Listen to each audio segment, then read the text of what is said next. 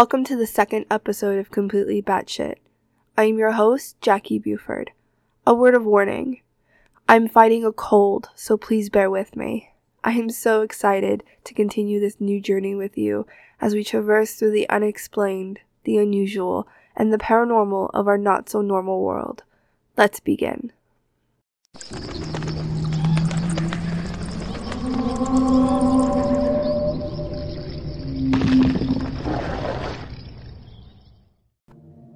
Our world is not how we perceive it. There are entities among us that want to cause us harm. These can be as physical as you or me, or as intangible as the air around us.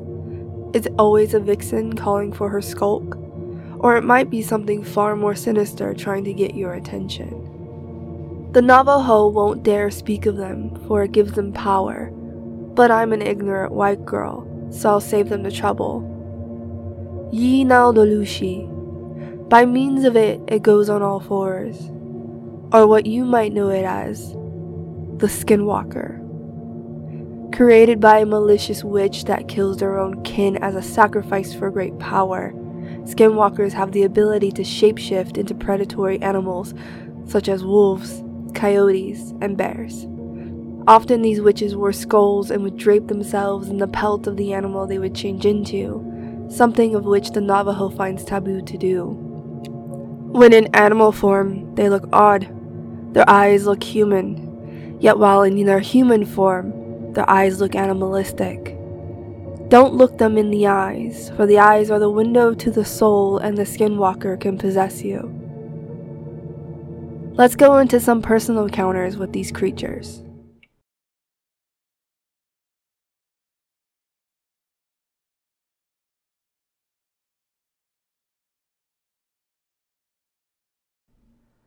The following story is directly ripped off the Skinwalker subreddit.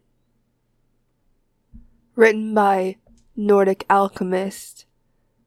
This is their own encounter with the Skinwalker.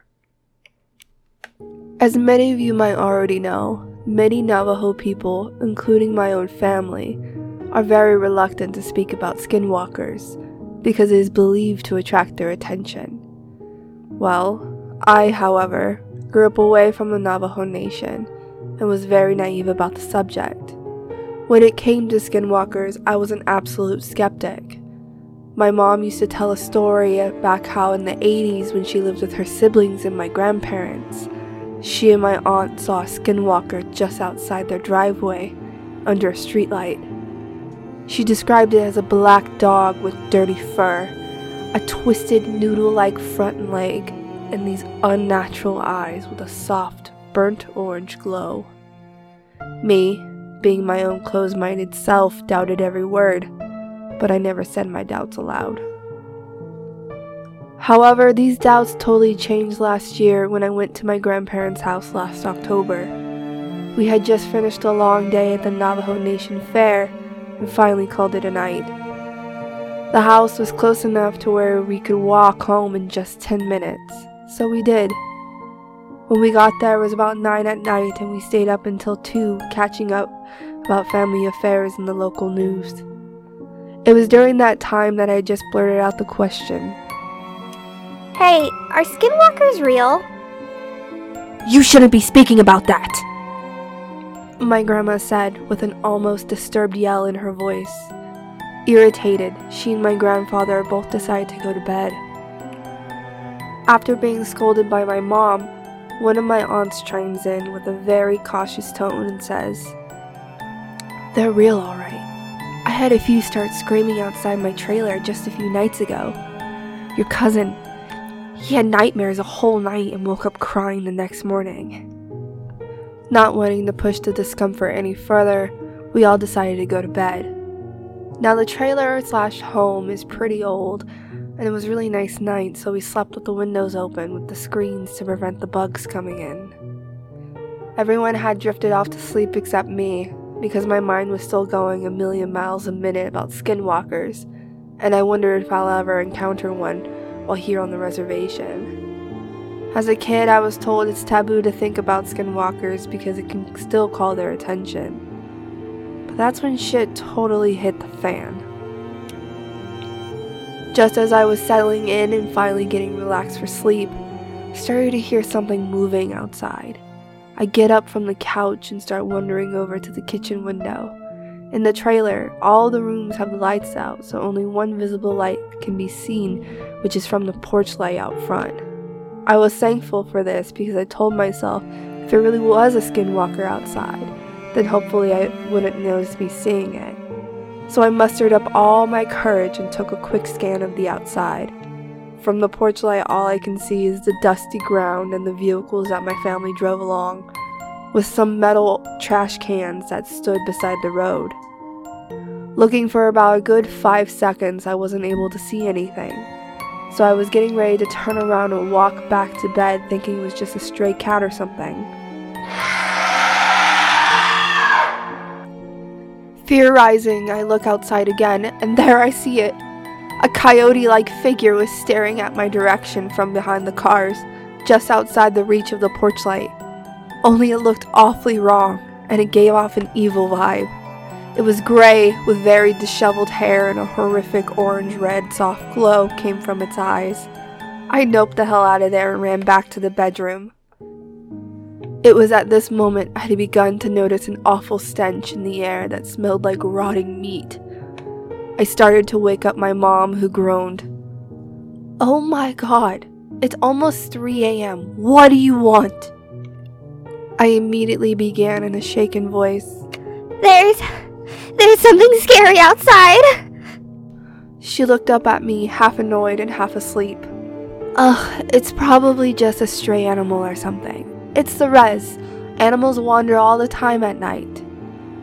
She obviously wasn't getting the drift of what I was saying, so I screamed, There's some Blair Witch Project shit going outside, Ma! Well, that got her attention. What? What are you talking about? She said. Then we heard it. The thing outside started making more of its dreadful like screams and began thrashing outside on the ground. You hear that? That's what I'm talking about. Her and I got up and looked outside the window, and the coyote thing was making its way to the door. It walked with an odd limp and dragged its back right leg. We could hear it start scratching against the door and make this odd, muffled moaning sound. My mom went and got my dad, and they both started shouting in Navajo all sorts of words, telling the thing to go away and saying it's not welcome here. Well, all this commotion was enough to get the rest of the trailer up as they came out into the hallway. The only thing my mom did was turn to them and say, Skinwalker, while proceeding to point to the door, of which the noises were still happening. Apparently, they already knew exactly what to do as my grandfather got out a handgun from a drawer and a bag of ashes. He coated a few bullets and loaded them into the gun and went straight to the door. Yelling out more Navajo that was too fast for me to comprehend, he swung open the door and fired twice. Nothing. The thing managed to escape before my grandpa could put a bullet in it. That's the fastest one I've ever seen, said my grandpa. Next thing you know, my aunts and parents are freaking out about what had just happened, saying stuff like, What if it comes back tomorrow? And, It saw us. Does that mean we're targets now? My grandparents calmed everyone down, myself included, saying we'll be fine, and we all went back to bed. Morning comes, and my grandparents call one of their neighbors and explain to them what happened. Apparently, one of them was a medicine man who used to partake in Yubeche, Navajo ceremony used for healing and curing sicknesses, and came over to bless each family member in the grounds outside. Today, I'm very convinced that what I saw was a skinwalker. I still plan on going back to visit the family and the Northern Navajo Nation Fair. I just adamantly hope that I'd never have such an awful experience like that again.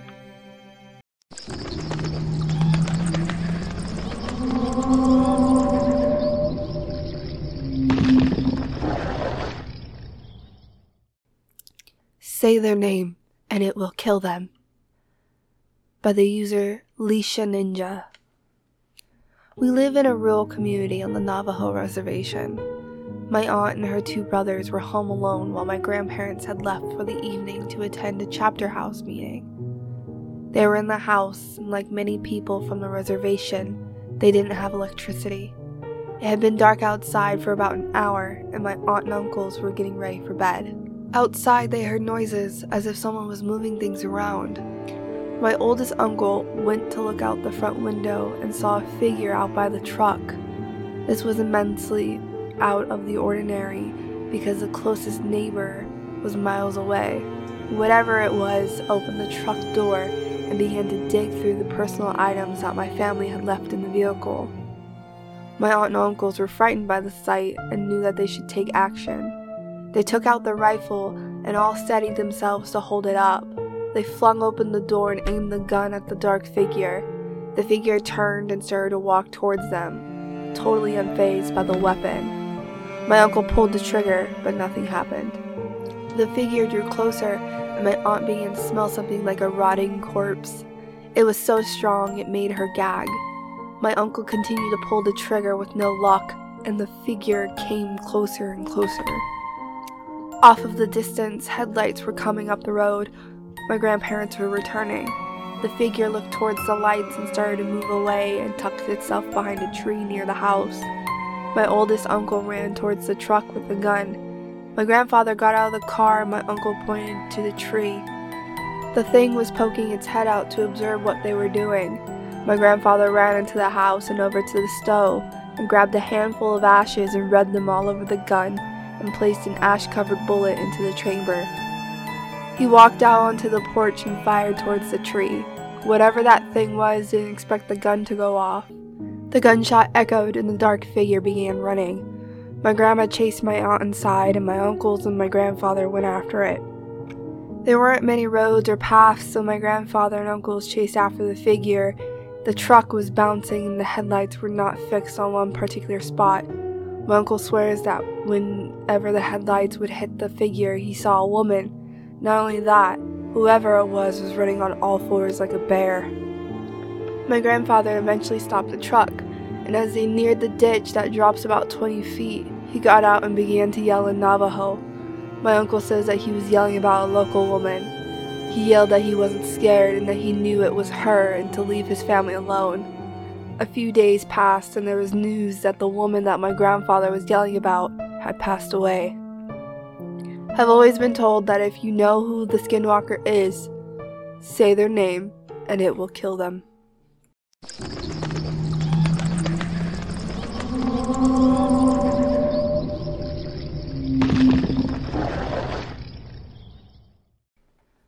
Our final story of the night comes from the user Neptune420.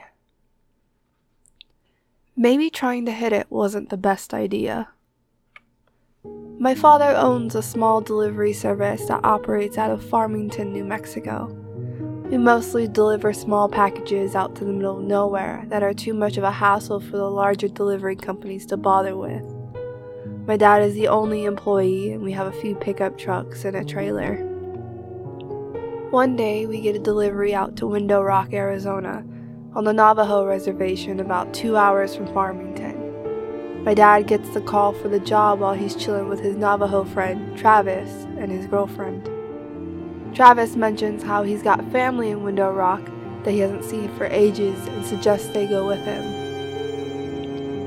I was about six or seven at the time, and it was summertime, so Dad decides we'll all go down together. He can do his delivery really quick, and then while Travis sees his family, we can go check out the Window Rock which is a big rock face with a large hole in it that goes in from one side, clear cut, to the other. It's pretty cool. We had to convoy in separate trucks since my dad's was loaded down with freight. We decided to bring along some walkie talkies so we can communicate with one another. We spend our time in Window Rock, everything is generally uneventful, and we start heading home along the highway with my dad and I in front and Travis and his girlfriend in their truck behind us. I honestly don't remember most of the Window Rock trip, but this next part I can never forget. We're somewhere on the highway between Window Rock and Gallup, New Mexico. It had just rained earlier in the day and the road was kind of slick, so we're taking it pretty slow. On the left of the highway, there is nothing but sandstone cliffs, and on the right, there's a huge field separated from the road by a small barbed wire fence. We crest the top of this hill, and down at the bottom of the hill, we see what appears to be a very large dog, sitting back on its haunches in the middle of the road, facing the cliffs. My dad calls over the radio. Hey, Trav, do you see that big ass dog? Travis starts yelling back over the radio. That's not a dog! Speed up right now and hit it! He sounds almost hysterical. He just keeps screaming. Hit it! JJ, you have to hit it! Please, please, hit that fucking thing right now! So my dad starts to speed up, and as we get a little bit closer, I can begin to see a little bit more clearly. It's covered in this brown, wiry, matted hair that appears to have dried blood all over it. It's still facing the cliffs, but the moment our headlights hit it, it turns and looks at us, and it has a face.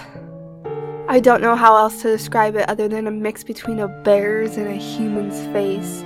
It looks twisted and distorted and almost in pain.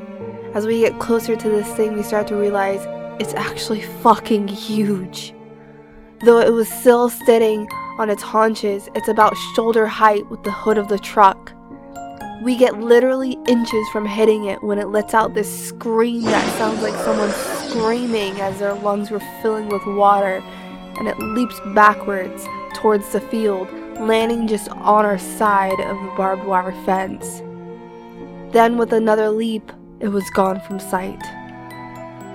Travis comes over the radio again. Holy shit, keep driving. We have to get out of here. We have to go faster. He kept repeating the last part. We have to get out of here and we have to go faster. Pretty soon we are speeding like crazy, and just as we start to come near the outskirts of Gallup, we get pulled over. Travis pulls his truck over with us. Naturally, this makes the cop, a Navajo man himself, very on edge, and he immediately asks why Travis felt the need to pull over as well. Travis says, We just saw a skinwalker a few miles back, and it's been following us. The officer immediately turns white, stammers something about verbal warning, gets in his car, and takes off. We do the same. But when we got home, Travis refused to let us leave without taking some kind of Navajo totem thing that was supposed to keep it away.